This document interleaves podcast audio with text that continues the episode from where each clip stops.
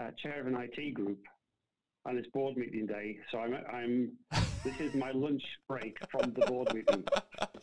Well, you're rest, no rest for the wicked then. So, uh, well, I'll let you. I'll let you get on. You shouldn't be talking to me. Go on, get back to the board meeting. Yeah. Hello and welcome to E-commerce Matters, brought to you by Black Curve. We help e-commerce businesses make pricing decisions. Today's episode is entitled "Building Merchants: How to Price When You Don't Have Competitor Data." I'm Philip Huthwaite, CEO of BlackCurve, and I'm delighted to be joined by special guest Alan Timothy, CEO of Bubo.ai.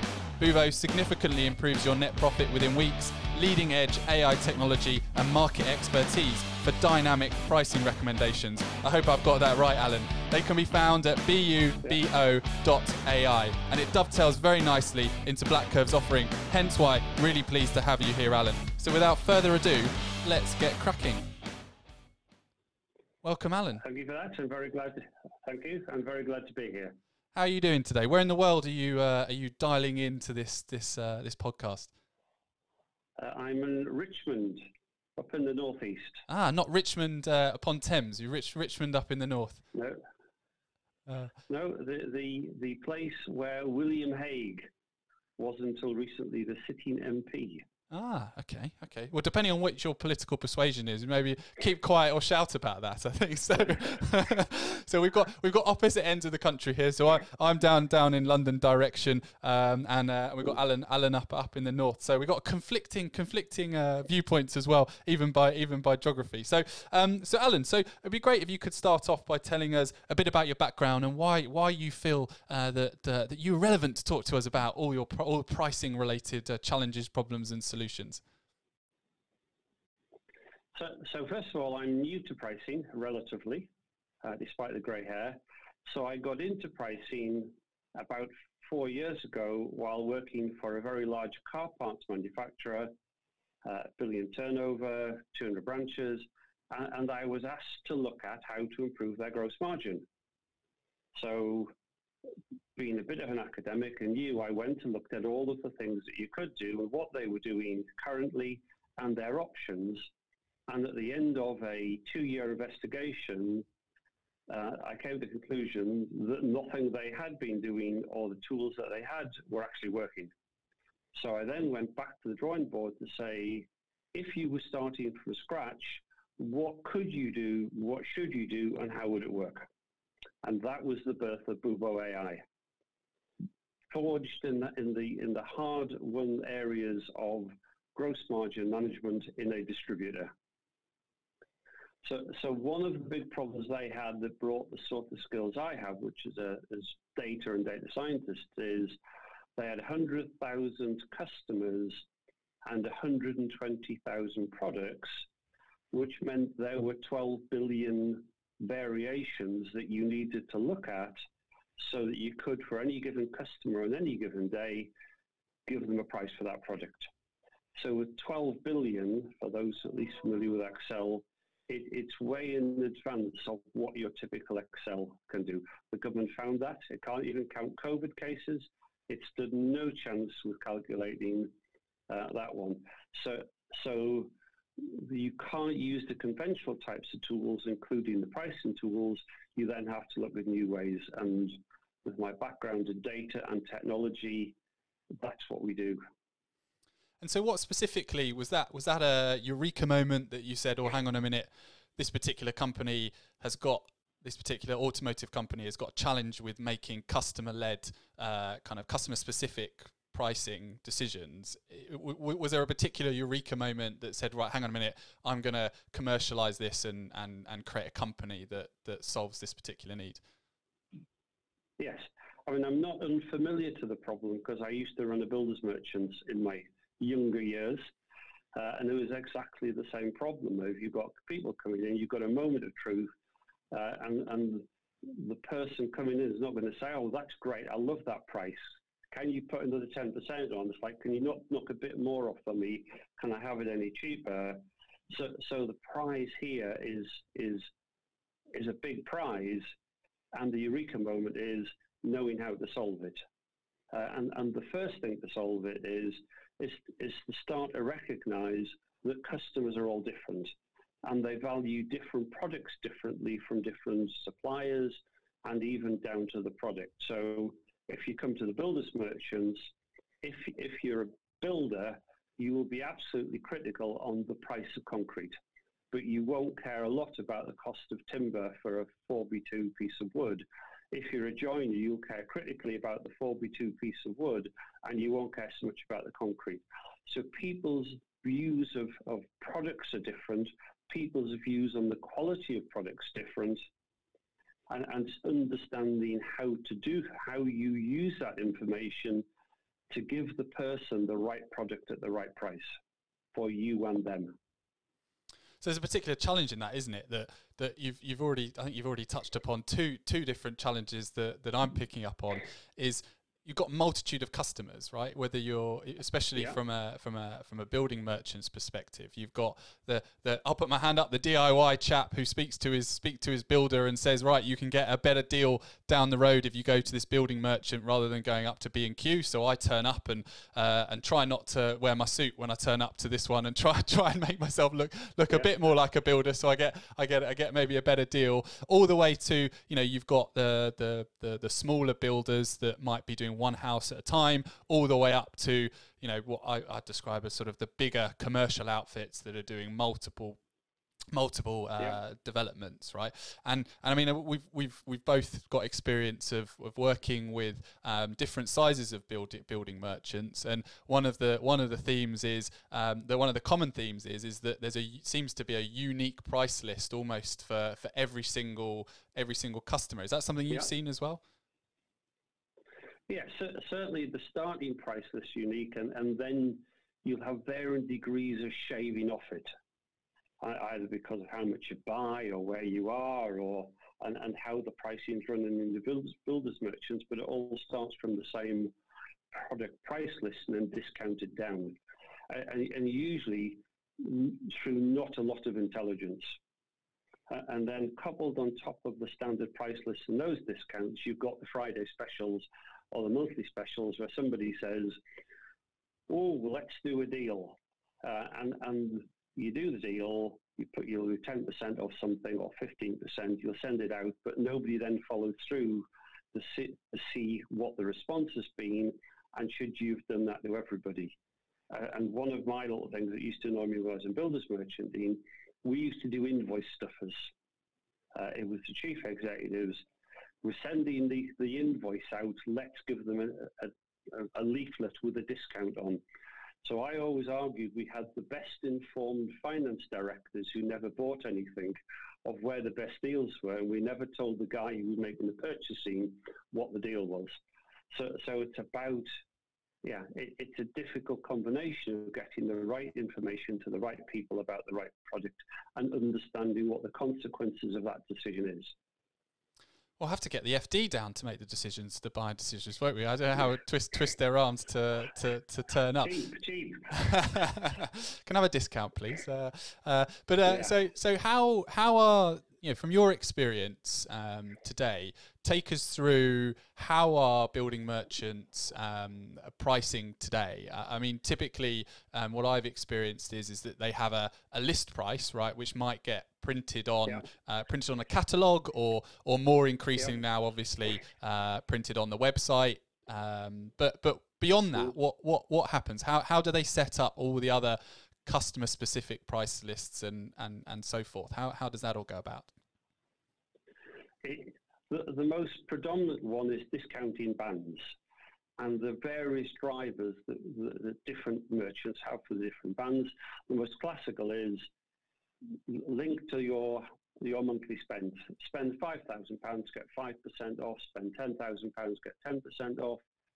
Uh, and then often that's woven together with some special project-based discounts and interlaid with other things. So I'm currently doing some work with a builders merchant that on the 30,000 customer base has got 256,000 discount terms in place. Goodness but me. the words operative, they are discount terms. So, so it's how do you, it's what excuse does somebody come up somewhere in the organisation to shave some money off? what what the recommended retail price is. So th- that level of banding in various forms is the most common. Less common, we come across people who price against the competitor that you'll see a lot of on the online world. Uh, and if you start to price, price against your competitor, all that is for everybody in that local marketplace is a race to the bottom. Because if you're pricing it, they'll just go to somebody else, and and you, you it'll just end up everybody not doing very well. But it's still out there, and, and generally because there's no better alternatives of how to do it. So we'll come back to that in a moment. So hold that thought. Um, so in terms of setting up the the price lists at the moment, uh, you know this these particular um, building merchants that that have you know thirty thousand or so customers and might have thirty thousand or so um, equivalent customer specific terms or, or bandings. How do those terms get agreed? originally is that is that is that with the FD that's agreeing the agreeing the terms does does uh, does the the individuals that are turning up and buying buying from the store know know what band they're on? Uh, I mean, it seems like a bit of a logistical nightmare, let alone for the business to to manage it. Uh, you know, I mean, I, I would certainly wouldn't remember that I was a, you know, I, I, I think I probably only shop at about three stores if I'm honest and put my hands up. But I, I you know, I, I I know that I'm a quote unquote special customer at one of them, but I wouldn't know that that entitles me to I don't know five or ten percent off. So I think at the point of negotiation where the salesman comes as likely to be a customer and you agree some terms and they are notionally written down and then generally entirely ignored. Because depending on what profession you're in within the building industry, you will know the price of your 10 most popular items to the penny. So, for instance, if you're a builder builder, then I can tell you now the cost of, of cement, uh, plaster, plasterboard in particular, you, you will know to the penny because you're buying it every day. Uh, and, and the current supply situations you may be shopping around, but, but that's your benchmark. When you come to the cost of the shovel, even though you may be entitled to a discount on it, as long as it's less than £10, you don't actually care and you won't look. So the problem you have with the discounted by bands is on, on the bits that are important, yes, that may work, but then you're giving a discount on a shovel where he doesn't care in the first place. So you're giving him money he doesn't appreciate and probably doesn't want really because he didn't know he wanted it in the first place. And you're giving your money away. So you're both losing from that transaction. And that's where the banding problem comes from. But it's negotiated at the point, oh, you'll get 5% of everything but you don't actually want 5% everything. What you want is 5% of the 10 items that you buy every day, which are critical to your line of work. And why do you think it is that, that, that the terms are being negotiated to start with if they're being ignored? Or do you think there's, is there a particular reason they're being ignored? What, what's, what's your experience of that? Uh, it, it's just the culture that the industry, along with other industries, I would add, have trained the customer to expect a discount. So, so I, so I used to run a builder's merchant, so we did the survey. If you ask the builder's merchant staff what's the most important thing a customer wants is price, if you ask the customer, it's typically number four. So, so number one is, you know, have you got it in stock? Number two is, can you get it to me? Number three is, what you know, what time can you get it to me? And and by the way, how much is it going to cost me? Because if you've got 20 men on a site waiting for a delivery of bricks, the cost of those 20 men not doing anything compared to whatever you've managed to save on the bricks is entirely irrelevant. And in the car industry, if you've got a car on a ramp and you need to go home in the night or you're leaving your loaner car out, suddenly the cost of the part becomes in, irrelevant to the cost of getting the work complete. So there's a mismatch between the seller and the buyer what the seller actually wants is the right product at the right place and at the right price. But the right price is the least important of all of the attributes to him. But because we trained them, he goes, "Can I have it cheaper?" And and so when we look at what's driving people to, to do more discounts, there are three drivers. One, one, the price of the product was wrong in the first place.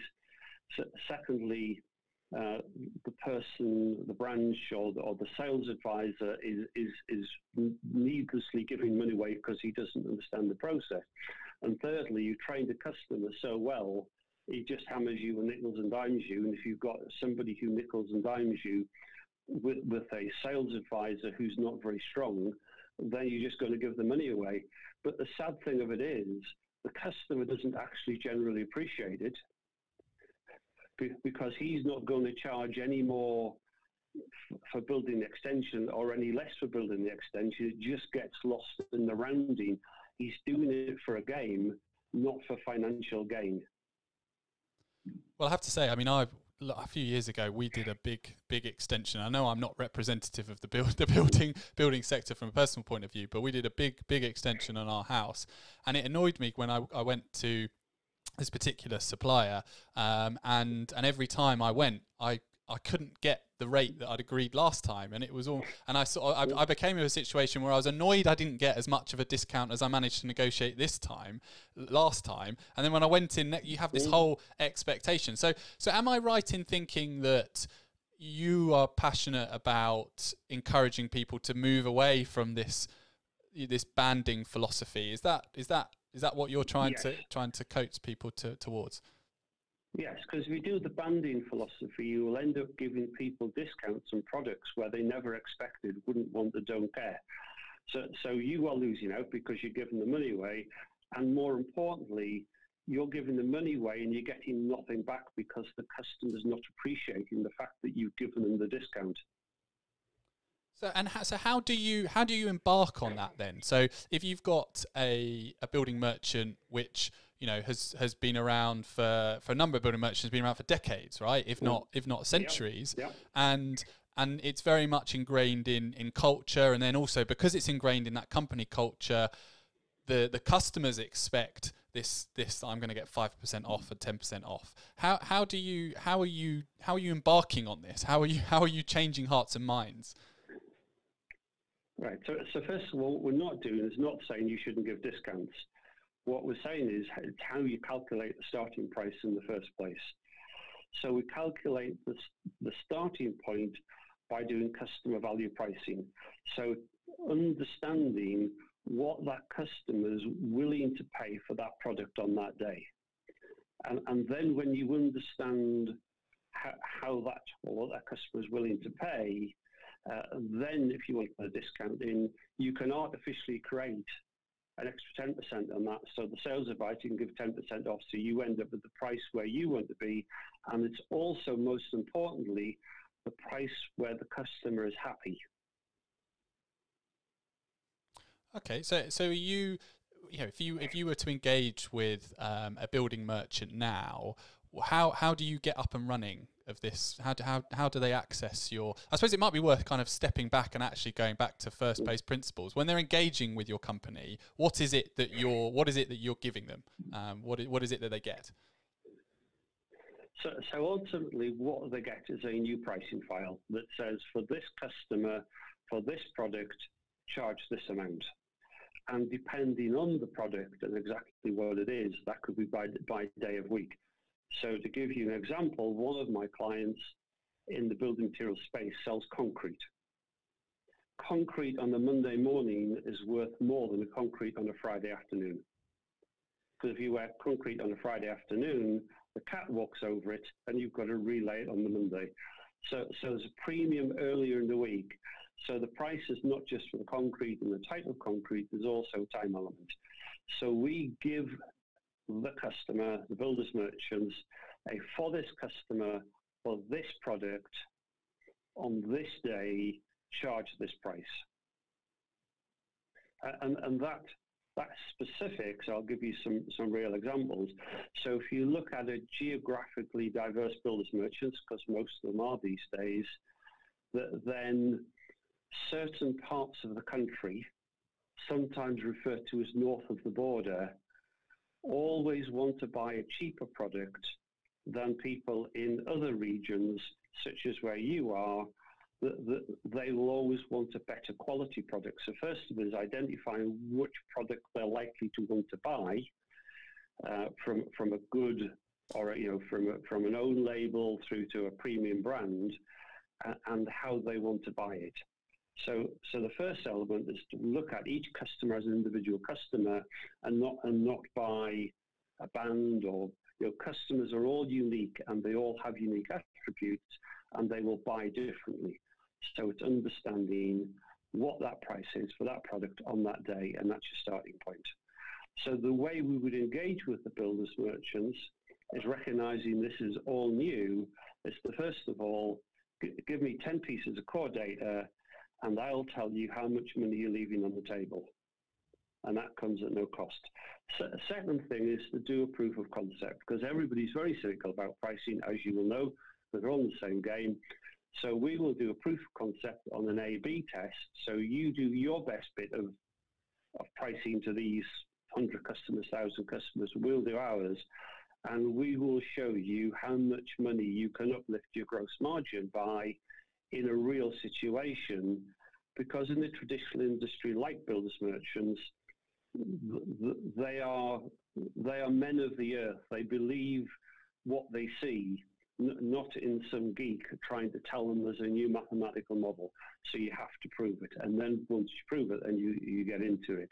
But ultimately, it is here is a pricing file that tells you what customer that will, will pay on that day for that product. And and just to kind of peel back the curtain a bit, I mean, it is it is. I'm right in thinking what what kind of data do you need to to have access to? You mentioned that you you you ask for a series of data sets to to show this is how much money you're leaving on the table. What kind of data are you looking at for that? Well, for the initial bit, it, it's the transaction files. So what what has any customer paid for that product over ideally a year? Uh, so we look at it, this is very much at the at the transactional file level. So it's the lowest level of data they will have, and that's for the first bit. Where we start getting into uh, the proof of concept and the productionization, we take in lots of other pieces of, of, of data, both internal and external. So we'll, we'll mesh in their transactional file uh, and need their credit terms, their payment terms, site locations, uh, along with external pieces of data such such as is it a limited company or is it a partnership, such as how long it's been trading. So typically, when we start to calculate the price, we are including between 30 and 50 variables in the methodology that we use to calculate the price for that customer because it is customer by customer.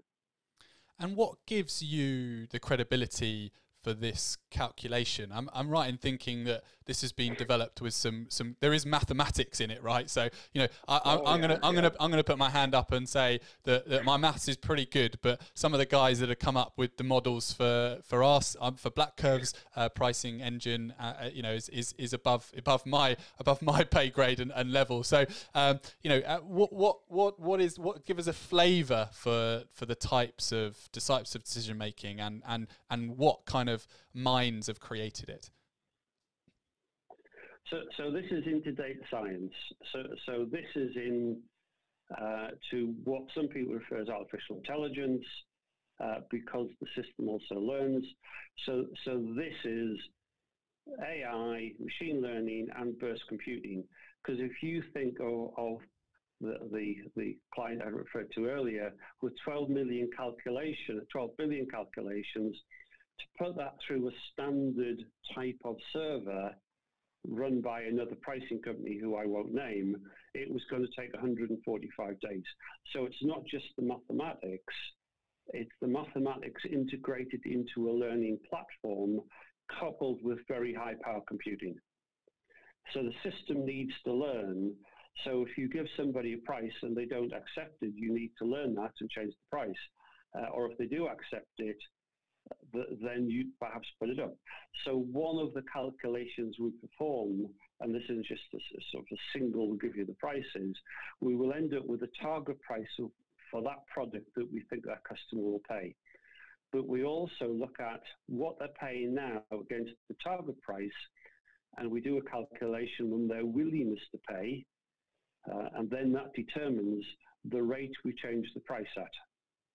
So some people have ended up getting very cheap products, uh, and they get and they don't really care. They just happen to have got a cheap product one day, a bit like yourself, uh, and it's not to be repeated. So where you start the pricing process and get them on the journey depends on their willingness to pay. So you've got the two bits, the target price and the willingness to pay, and and the process using artificial intelligence that learns every time the customer interacts with the system of not just for the product, but for the whole suite of products of, of, how they reacted. Did they buy? What the price they bought at? How much they bought? Did the volume change? And so, so, so this is advanced physics. And and so, Uh, so if, if if you've if you've engaged with a building merchant and they've said, yeah, I like the sound of that, and you, they've given you a bit of data and and they're like yeah okay i can see i can see a need. How do you then looking to set up a proof of concept how do you agree or decide which products go into that proof of concept? Is it mm. do they do they pick that? Do you do you suggest? You know, how, how what go what goes into the selection process uh, and, and, you're right they pick it so we ask them to pick the hardest ones of course customers yeah. Well, well, what I've found over the years is if, if, if I have anything to say with it, the first question I back is it, it only worked on those because you picked them. and, and th- this is uh, oblivious to the product. Uh, you'll make more margin gain on the on some than others, but you'll make the margin gain. So ideally, what we'd like to say is here here is a branch. You, you take half the customers in the branch. We'll take the other half of the customers in the branch pick four or five product categories. So you've got a range of products there rather than necessarily down to the products. So if you do say fixtures and fittings, you've got screws that you'll sell out by the box, load and specialists. So let you pick them. You pick which half the customers you want. You pick which products you want, and then we'll take our two systems and compare them to each other. Uh, and that way, this is entirely, you know, it works, and you you set the parameters, not me. And how are you how are you comparing? So how do you communicate that your control group has performed better than um, than than the control group of the the customer that's taking part in the proof of concept? What's the what's the key what are the key metrics that you you communicate in that process? Well, because I've got the transaction file feeding in, uh, and typically if it's a two month pilot, uh, I'll have had uh, every two weeks the, the, the transaction file with what somebody actually paid for the products.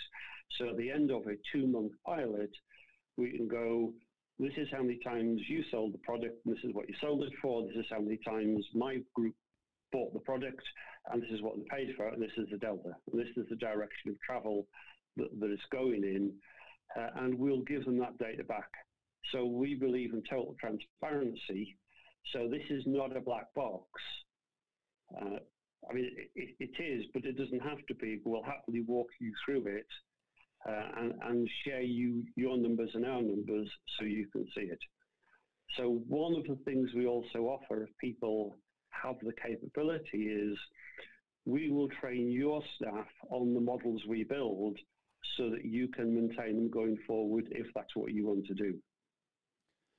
And so uh, you know, is it are you is one of the metrics? I'll start again. One of the metrics that that we track when we're a lot of the time actually this is specifically to, mm. to building merchants that seem to be most worried about this yeah. is is kind of average margin right and how that how that performs. I mean it's a bit of a loaded gun sometimes especially when you're when you're doing price testing but how is that are you protecting average margin? Do you see a lot of the do you see a lot of the recommendations that you make are actually increasing the price or or just preventing the discount the, the, the discount? It's almost like you're giving them the safety net to not discount too much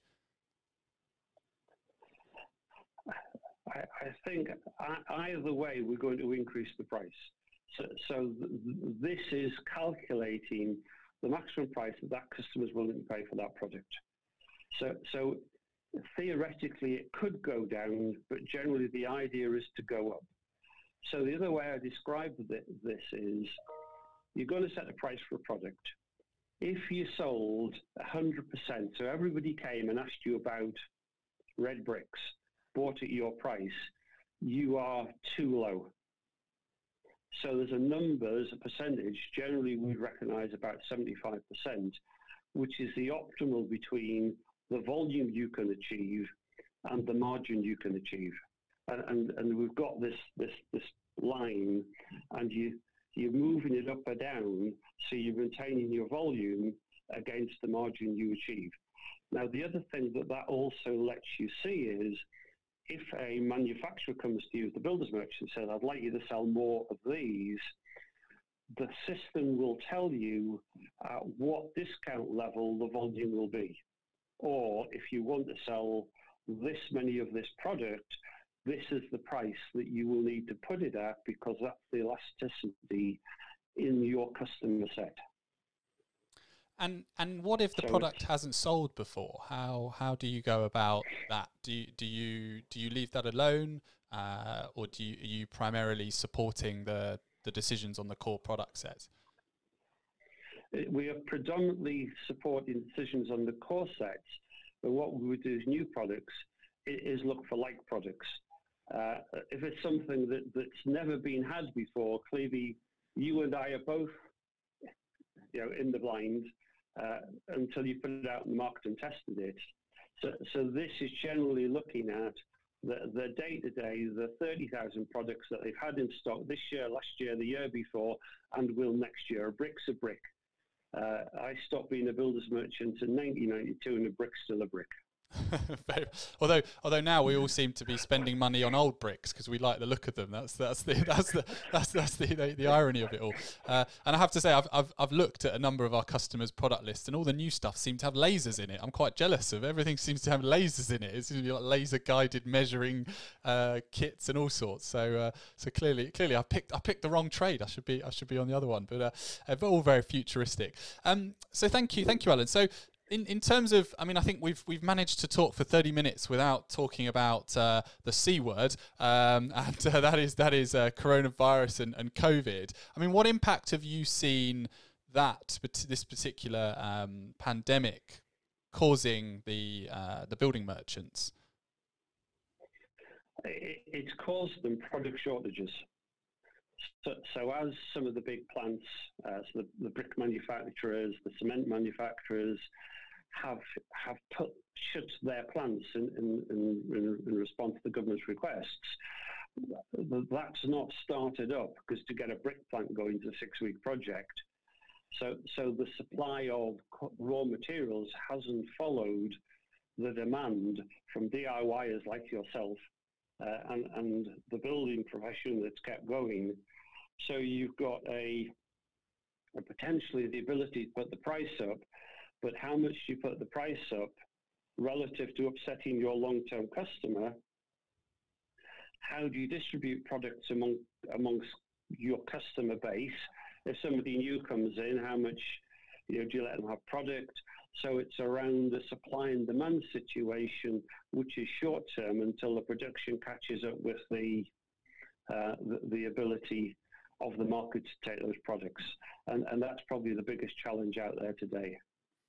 Yeah, I mean, I, I'd certainly agree with that um, because I mean, we we help. Um, the reason that I'm, I'm so pleased to have Alan on here is because it, it we dovetail quite nicely. So BlackCurve supports with the pricing decisions of the online space. So, so the building merchants yeah. that are that are selling online, maybe to to likes of myself, right, who just wants to buy the occasional product, okay, and uh, and you're supporting um, sometimes actually a lot of a lot of from a building merchant perspective, the majority of their customers might walk into the physical store and might turn up. You know, they're physically loading the goods onto their vans or, or trucks or equivalent, right? Yeah. And so during well, the one thing that I very much found, um, and we've we've touched upon it earlier about competitor data and, and, and being and being mindful or or actually ignoring it probably is sometimes a better a better mm. decision. And I'll ask you about how you tackle that in, in a moment. But certainly during the COVID era, um, the we've really supported the online players by using the supply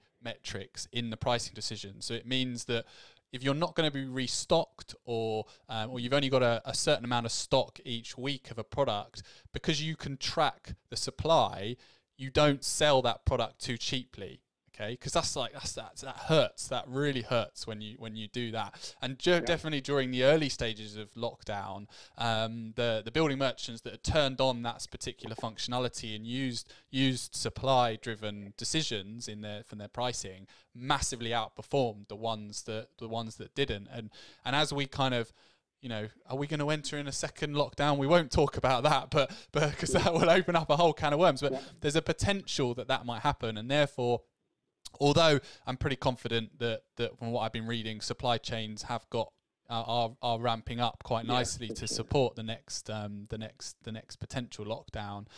You've got to make sure that you consider, you know, you've the data sets you've you've you've mentioned is transactional data. You know, during during the COVID era, actually supply data, stock data became really valuable um, when making decisions. Yeah. And, and actually, as we eased out of lockdown, we certainly found our algorithms were, were taking the foot off the gas uh, on that particular part of, of the decision making, right? Because because oh well, if, yeah. if supplies are plenty, you know you don't you don't need to you don't need to worry. And I think I think this comes back to the earlier point about people expect you know an assumption that people expect expect to get a discount or they've been trained to get a discount. A lot of us know we're in COVID. A lot of us know we're in lockdown. A lot of us know there's there's a supply problems. So we're not going to get pissed off or upset if if the price goes up slightly because it can be that can be communicated, right? Because we know supply chains are, are, in trouble. It's when it's when you get into a price gouging territory, which again we'll, we'll save for another day, that you're taking advantage. That that's that's an absolute yeah. no no. But but it's using it's using all the data sets to your to your advantage. So I mean to come back to um, competitor data. Because I mean, I think we've primarily up to this point spoken about when you don't have access to competitor data, it's using it's using your transactional data and, and so forth Mm. in in your space. So when there's you know one potential customer even a customer of yours has got like 30,000 when they start working with you 30,000 customer specific prices do you can you even fathom getting competitor data for for for one of your your customers competitors if they themselves have got 30,000 you know customer is it is it a is it a fool's game to to to try and get access to it? What's your what's your experience been? So, it's a very difficult game certainly. So the only way you can get the true price as opposed to the price that's that's claimed is by looking at either a quote or an invoice. Uh, and we've developed an app for the sales team who if they're in a customer who's going out and going to cheaper down the road, show me the quote, they can take a picture of it, and that feeds directly into the algorithm. So you can, but th- that's not covering 30,000 products every day. It's getting the odd snippet of where things are going, but there's still a danger of following it down because this is about what people are prepared to pay in buying that product from you. And what you are supplying them with is more than a product. You're supplying them with a credit line, you're supplying them with a delivery function, you're supplying them with a delivery within a timeline and the certainty of it. So the price they are paying is not the price from the product. And the price from somewhere else might be less, but if you can't get it to the site, it doesn't make any difference how cheap it is the competitor price is only part of a much more complicated jigsaw. And, and if it wasn't, people like Marks and Spencers and John Lewis wouldn't exist. Absolutely.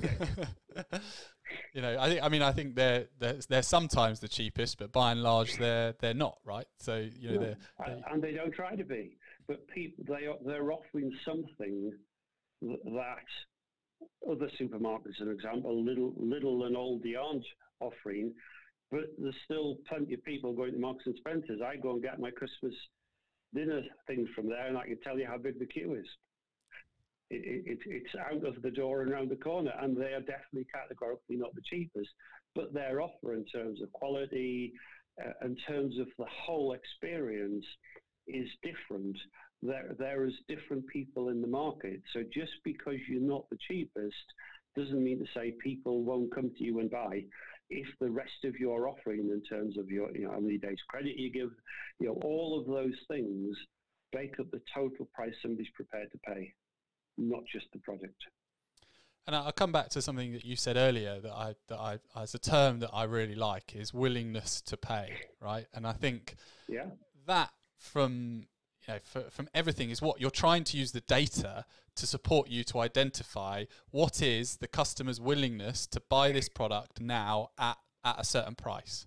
Okay, and you're using yeah. all the cues to help you work out you know do you work out from different angles what that is right and if you're if yeah. only you're looking at competitor data it's simply who is going to blink first okay that's not that's got nothing to do yeah. with the customer's willingness to pay it's just who's got the the biggest uh, uh, uh, pockets, I suppose, for want of a better word, or who's willing to accept a lower margin than than your nearest neighbor. Whereas if in if in your space you're using data sets, uh, you know, like what what have customers previously paid for this product, and how can I use that yeah. to work out? Well, hang on a minute.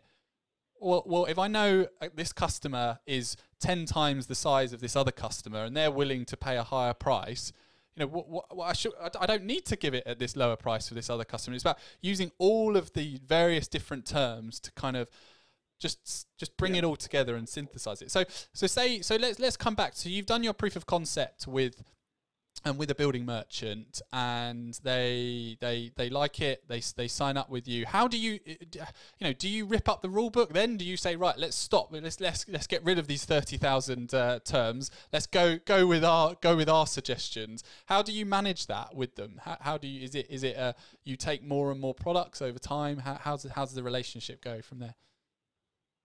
Uh, and the answer is very much what they would like to do. Uh, and said we've done it where let's just do one product group at a time and let's move it out because it's generally you've got to do it with other things. So you have to put it with some staff training because the staff have had all of this years have been beaten by customers and they think they have no power when they do have the power because it was like no I'm not going to sell you the bricks you can't build a house so it's it, it's very much perceived as the customer has all the power and, and the sales advisor has no power no, they have different power and, and it's a mutual respect. So it's giving the right price and helping the sales advisor understand that. So I'll, I'll, I'll tell you what I mean by that.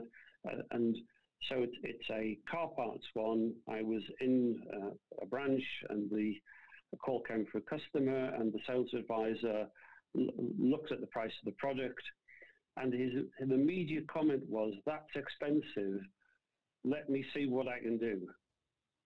The, the, the, the, customer could have had a Rolls Royce on a ramp that had to go out that night and he didn't care about it. The, but the sales advisor always assumed the price was the answer and it wasn't the answer.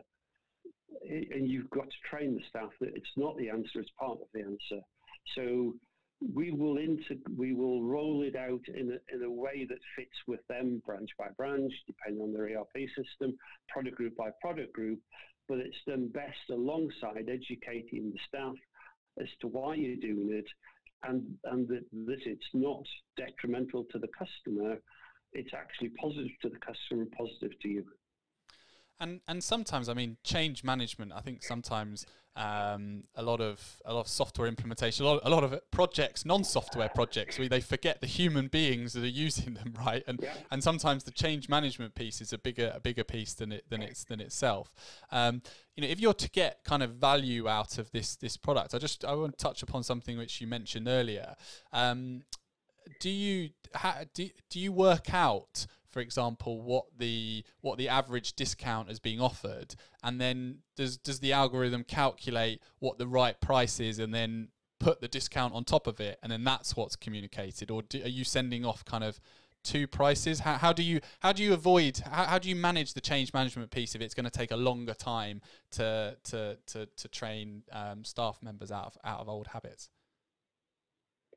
Right. So so if assume we're not training them and, and we know they're going to give a customer a discount, uh, we, we know whatever range we give to sales advisors, on average, they will always give things in the bottom third of that price range. They, they will never stick to the top third of the price range. So, so knowing where what that delta looks like between what we want them to, what we think the price is, and where we're going to get to when we give them a range, we put our price in, in that bottom third so they're going to give the customer a discount. He feels good because he's got the discount, uh, the perceived discount, but we still end up on our target price.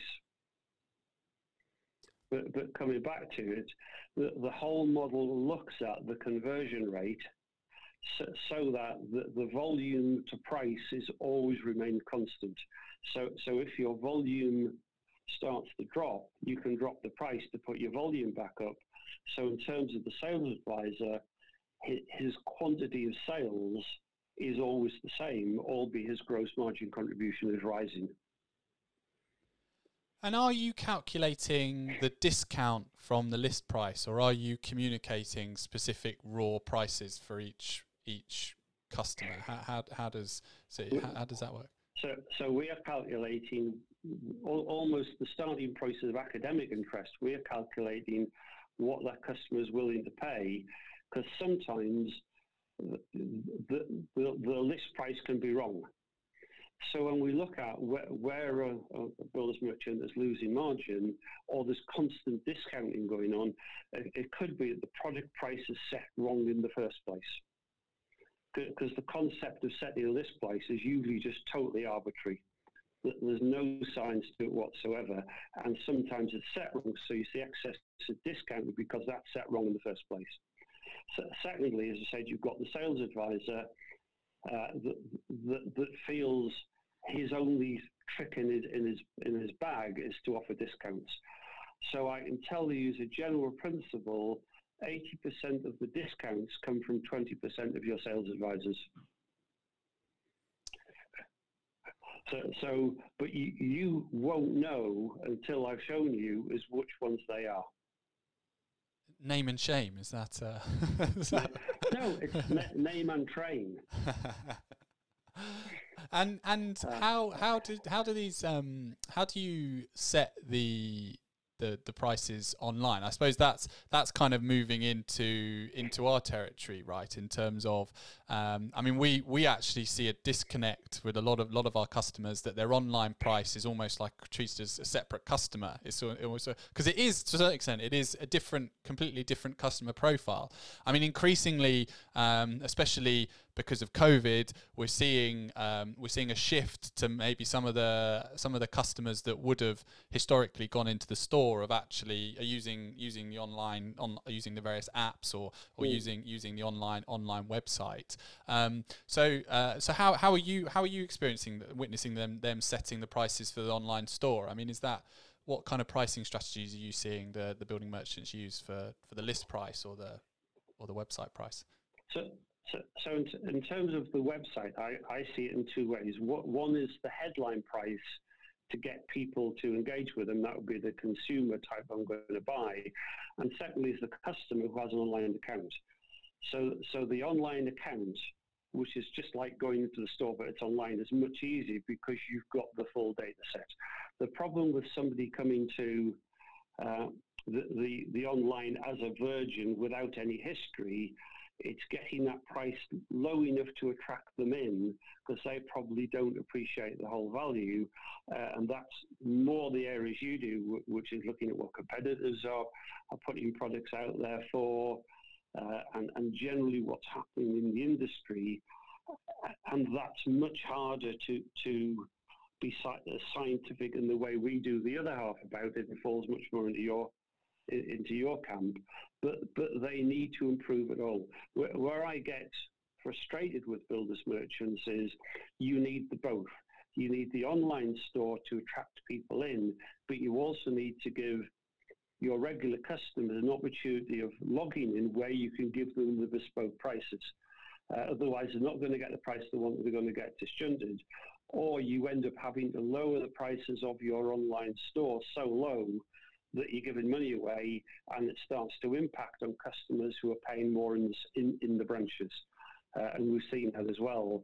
Uh, and, and, that causes the conflict in the builders merchants where the people doing the on price are putting prices l- online lower than they're achieving in the store. Absolutely, and I mean, I think that's why I, am a firm believer in as much transparency and as much communication between between the various teams. Yeah. And and one of my first things when I go into uh, well, it's any, any company, but you know, because we're talking specifically about, um, I'm talking about any camp- company that has multiple customer types. You know, uh, and, and building yeah. merchants, building merchants is one of them. You've mentioned automotive mm. is a is a is another one, and there are many other examples of it.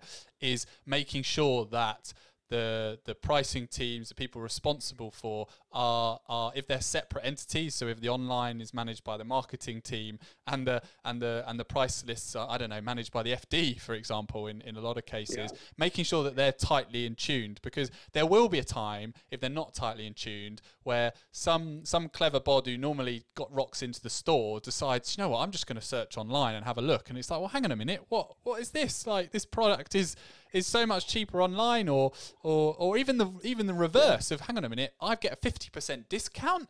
Right, why am I getting a fifty percent discount on other products? You know, so it can work. It can work kind of both ways, and so I think making sure that they're that they're in sync. Um, I mean, certainly, I'm just conscious of conscious of time, but certainly to kind of whistle stop through um, from us using using the data sets available whilst you don't can't can't necessarily do customer specific pricing because you have the ability of having a login and not having to display to each customer mm. what their prices are you can still use the sales history voting with the clicks of right what price point has it been historically? How well has that price converted? And that tells you what is the what is the willingness to pay for that for that particular particular product okay?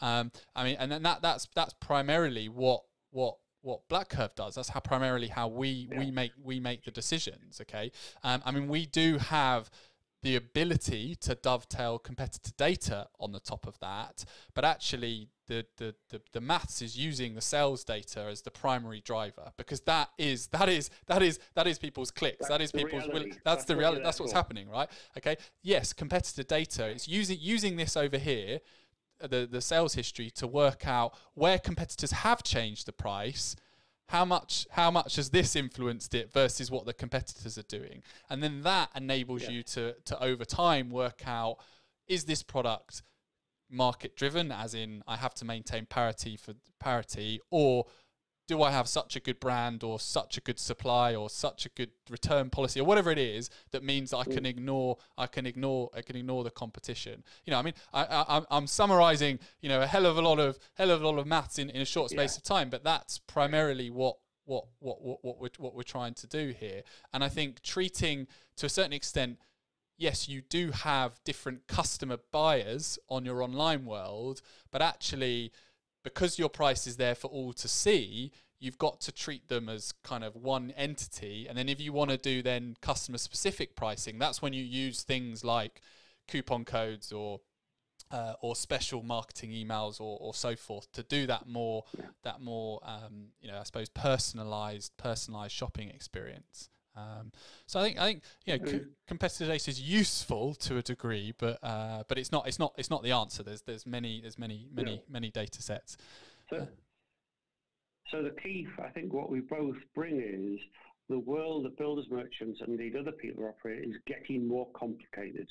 There is more data. It is moving faster and you can't do an Excel spreadsheets anymore. You, you need to move to tools that match the speed and the complexity of the problem you're trying to solve. And if you don't, you'll get left behind. You get left behind and leave money on the table, leave money on the table in your online world, leave money on the table in your branches world. And the, the money you leave there is doesn't do you any good either, and that's the sad thing about it. That You leave it there, and the customer doesn't feel any better about you. And, and one of the words that, that that seems to be the buzzword flying around, and is very true, is digital efficiency the, the, the, businesses that are doing well, to perform well during COVID and will continue to perform well, are those that are investing in automation, um, in smarter decision making, and and certainly you know leaving money on the table it hurts, right? it, it hurts, yeah. and actually you know it's it's there's there's some complex maths that are the behind it, but actually once you crack it, the returns are huge. The returns are massive. Yeah. Like these these are these are these are the ability to hire if you if you get this money back, you can invest in other parts of your business if it's uh, if it's not if it's not a private uh, private equity backed business and it's I don't know a family building merchant you know you, you this is like dividend changing moments right? So this yeah. is this is this is massive. For every 1% we can re- raise your gross margin.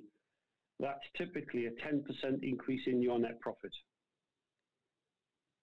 I have some of that. That's uh, so. I think it, it, it, these, this is material, right? This is this is this is. It's not. It's not. Uh, it's not woolly uh, woolly metric. This is tangible financial returns in your back pocket by getting by getting pricing back. And it's not going to happen overnight, right? It, you know, but it is. It is. But once you've installed it, it's iterative, and within within within a few months, you're getting these sizable returns. And then throughout the first year, you've banked a hell of a lot of a lot of returns from this. So, um, so I think just as we just as we look to wrap up there, Alan, was there anything else that you like to like to like to like to say at this stage? No, thank you for having me. I'm sure if anybody wants to talk to us, we'll be in touch. And the, the data discovery bit is free. Well, there you go. So uh, you can find out more about um, Alan's company at bubo.ai. Thank you very much, Alan, for, for joining us today. Uh, I, have I've learned a lot about a lot about your business, and uh, and I think uh, I look forward to continuing our partnership as uh, as the months and, and year progresses. So we have been BlackCurve. This is our podcast, E-commerce matters. We help e-commerce businesses make pricing decisions. This podcast is available on all major podcasting platforms. Look forward to welcoming you next time. Take care. Bye bye.